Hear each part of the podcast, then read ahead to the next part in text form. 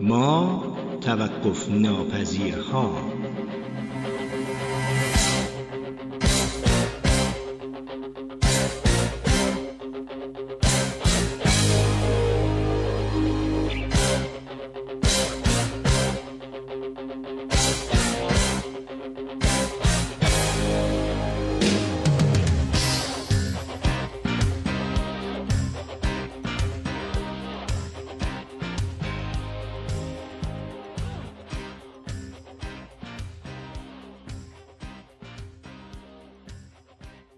طبق قوانین پیش رفتن.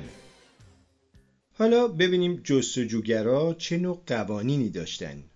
خب قطعا همه جا که یه قانون نداشته، چون یه خدای بزرگ آسمونی اونا رو درست نکرده. تو هر محیطی حیوونا، درخت‌ها و سنگای متفاوتی وجود داشته، پس مردم به قوانین مختلفی باور داشتن. قوانین سانگیر با قوانین اوهالو فرق داشت. لاسکو و اشتادل هم هر کدوم قوانین خودشونو داشتن. ما قوانین مردم نایاکا رو میدونیم، چون میتونیم بریم باشون صحبت کنیم و ازشون بپرسیم، ولی نمیتونیم دقیقاً بدونیم که مردم باستانی سانگیر، اوهالو، لاسکو و اشتادل از چه قوانینی پیروی میکردن، چون شواهد کافی نداریم و از شواهدی که داریم هم تعبیرهای گوناگون میشه داشت. مثلا یه نقاشی تو غار لاسکو هست که جستجوگرای باستانی حدود هفده هزار سال پیش کشیدنش. خیلی‌ها میگن این نقاشی عکس یه مرد با سری به شکل پرنده است که یه بوفالو کنارش کشیده شده و زیرش هم یه پرنده دیگه است. خب معنی این نقاشی چیه؟ بعضی از باستانشناسا میگن که بوفالو داره به مرد حمله میکنه و مرد هم در حال مرگه.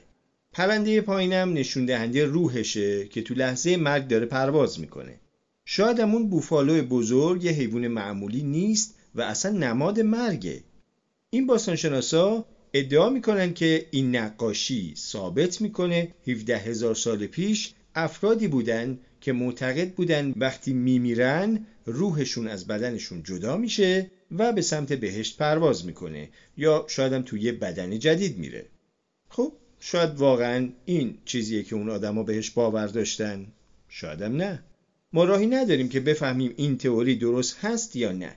احتمالاً چیزی که بعضیا به عنوان یه مرد با یه سر پرنده‌ای میبینن چیزی نباشه جز یه نقاشی الکی توسط کسی که خیلی خوب نقاشی نمیکرده، چون دست و پاهای اون مرد خیلی شبیه دست و پا نیست و حتی اگه اون سر سر پرنده باشه شاید عکس یه سوپرمن یا بتمن اصل حجری باشه که داره با یه بوفالوی هیولا می جنگه و موقعی که بوفالو داشته بهش حمله می کرده پرواز کرده. یا اگه طول دیگه‌ای بهش نگاه کنی شاید مرده اصلا در حال مرگ نیست، میتونه دستاشو برای بغل کردن بوفالو باز کرده باشه، بوفالو هم سرشو آورده پایین تا بره تو بغلش. پس عکس میتونه درباره دوستی بین مردم و بوفالوها باشه، نه؟ اگه مدتی به عکس خیره بشی و روش فکر کنی به احتمال زیاد داستانای زیادی به فکرت میرسه. عکسشو همین پایین تو کانال تلگرام میذارم. اگرم داری از پادکست گوش میدی تو سرچ گوگل بزن نقاشی‌های غار لاسکو. وقتی ما چیزی رو نمیدونیم بهترین چیز اینه که درباره‌اش راستگو باشیم. ما دقیقاً نمیدونیم که اعتقادات مردم تو عصر حجر چی بوده یا چه جور داستانایی میگفتن. این یکی از بزرگترین شکاف‌های فهم ما از تاریخ انسانه. تا الان درباره نحوه کلی زندگی کردن جستجوگرا صحبت کردیم، ولی بخش‌های کلی چیزهای مهم زندگی مردم نیستن. تاریخ از رویدادهای مشخص شکل گرفته و بیشتر کتاب‌های تاریخی این رویدادها رو با جزئیات خیلی زیاد تعریف می‌کنن.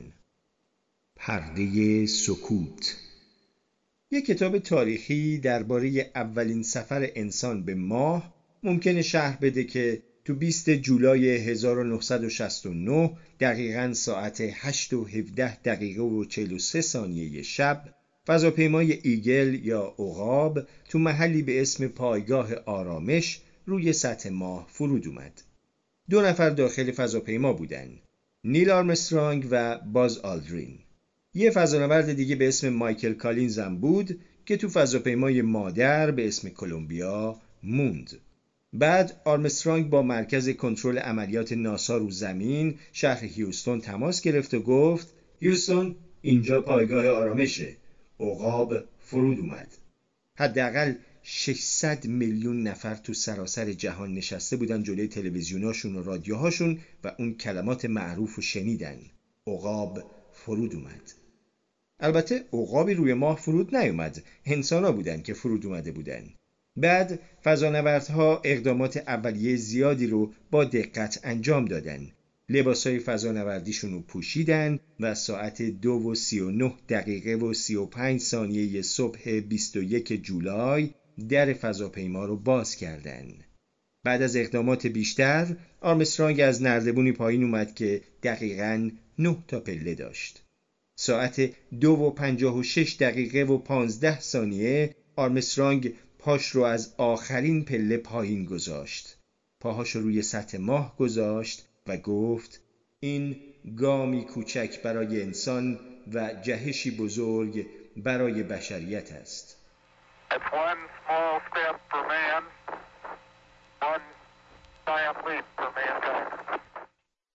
ما همه جزئیات ریز این رویداد رو میدونیم. عصر حجر هم باید پر از رویدادهای بزرگ تاریخی بوده باشه. مثلا وقتی برای اولین بار قبیله‌ای از انسان‌های خردمند به دره‌ای قدم گذاشت که نئاندرتال‌ها توش ساکن بودن، چه اتفاقی افتاد؟ سالهای بعد از این اتفاق احتمالاً صحنه‌های دراماتیک زیادی رو به خودش دیده که به اندازه قدم گذاشتن روی سطح ماه مهم بوده. ولی هیچکس داستان این اتفاقات رو ننوشته، چون مردم عصر حجر نمیتونستن بنویسن. با گذشت زمان تمام داستان‌ها فراموش شدن. به همین دلیل ما هیچ موقع درباره‌شون چیزی نشنیدیم، با اینکه باید اتفاق افتاده باشن. ما میتونیم تصور کنیم که چه اتفاقاتی افتاده. شاید این اتفاقات با بالا رفتن یه زن از یه تپه برای چیدن توت فرنگی شروع شده که چند تا آدم غریبه رو تو دره پایین دیده، سری برگشته و داد زده هیولا هیولا. گروهش درباره هیولا به گروه‌های دیگه گفته و همه توافق کردند که شبی که ماه کامل میشه دور هم جمع بشن و تصمیم بگیرن که چیکار کنن. تو اون شب مردم از گروه‌های مختلف دور آتیش جمع شدن و در حالی که شعله‌ها صورتشون رو روشن کرده بود با هم حرف زدن. بعضیا فکر می‌کردن که نئاندرتال‌ها اصلا هیولا نیستن و پیشنهاد کردن که باهاشون ارتباط دوستانه برقرار بشه. بعضیا گفتن که بهتر ازشون دور باشیم و داخل دره نریم. یه تعدادی هم اصرار می‌کردن که اونا هیولاهای خطرناکی هستن و برای جنگیدن و گرفتن دره از دستشون همه باید با هم متحد بشن. کسی هم نمیتونست بگه که کی داره درست میگه. پس همه توافق کردن که از روح نگهبان قبیله بپرسن، چون شاید اون بدونه باید چی کار کرد. جادوگر قبیله، کسی که همه چیزو درباره روح نگهبان قبیله میدونست، رقص مقدسی رو طراحی کرد که با طبل زدن و پایکوبی کردن همراه بود. مردم قبیله رقصیدن و رقصیدن و از روح نگهبان کمک خواستن، تا اینکه جادوگر شنید که روح با زمزمه داره صحبت میکنه و میگه جنگ. ولی چه میدونیم؟ شاید جادوگر قبیله واقعا چیزی نشنیده بود و فقط به این دلیل جنگو برای شنیدن انتخاب کرده بود که افراد جنگ طلب قبیله بهش قول صد تا مهره عاج و سه تا کلاه دندون روباهی داده بودن. پس اونم یه دروغی سرهم کرده بود. جنگ شروع شد. جنگی با چماقای چوبی و نیزه هایی که سر نیزه‌شون سنگی بود. جنگی که یک قتل عام بود. هیچ نئاندرتالی زنده نموند به جز بچه وحشت زده سه ساله‌ای که زیر یه بوته خاردار پیدا شد. یه خردمند مهربون پیشنهاد سرپرستی اون بچه رو داد، ولی بقیه خیلی صریح رد کردن و گفتن که اون پسر یه هیولاست و باید کشته بشه. یه بحث پرتنش دیگه دور آتیش کمپ در گرفت. خیلی زود چماقا و نیزه ها بیرون اومدن، انگار که قراره یه جنگ دیگه شروع بشه.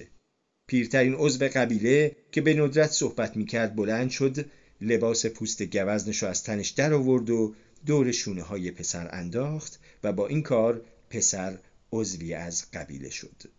اون پسر بزرگ شد و خونش هنوز تو رگای ما جریان داره.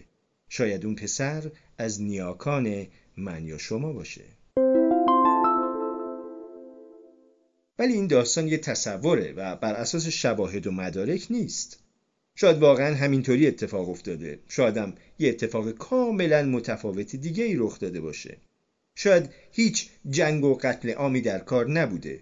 شاید اولین باری که خردمندا نئاندرتالا رو دیدن یه مهمونی بزرگ ترتیب دادن که همه با هم رقصیدن، آواز خوندن، کلاهای دندون روباهیشون رو با هم دیگه عوض کردن و حتی همدیگه رو بوسیدن. مردم تا سالها بعد در مورد اون مهمونی فوق‌العاده داستان تعریف می‌کردن، ولی در نهایت این اتفاقم مثل اتفاقای دیگه‌ای که تو عصر حجر افتاده فراموش شده. ما نمی‌دونیم دقیقاً چه اتفاقی افتاد چون شواهد کافی نداریم. نهایتاً شاید باستانشناسا از کلاه یه نفر دندونای روباه پیدا کنن و دانشمندا ژن نئاندرتالا رو توی دی ان ای ما کشف کنن. دندون و ژن میتونن چیزهایی رو درباره نیاکان عصر حجریمون بگن، ولی به جزئیات رویدادهای مشخص که میرسیم ساکت میمونن. دندون روباه نمیتونه به ما بگه که به یک کلاه جنگ تعلق داشته یا به یک کلاه مهمونی. مثل اولین مواجهه خردمندا و نئاندرتالا، رویدادهای هیجان انگیز بیشماری که اتفاق افتادن پشت پرده ضخیمی از سکوت ازمون پنهان شدن. این پرده ده ها هزار سال از تاریخ و پوشونده و تو اون زمان جنگ ها و مهمونی های زیادی میتونسته بوده باشه. شاید مردم خیلی از انواع ادیان و فلسفه ها رو دنبال میکردن و هنرمندا بهترین آهنگای تاریخ رو میساختن، ولی ما هیچ چیزی درباره هیچ کدومشون نمیدونیم.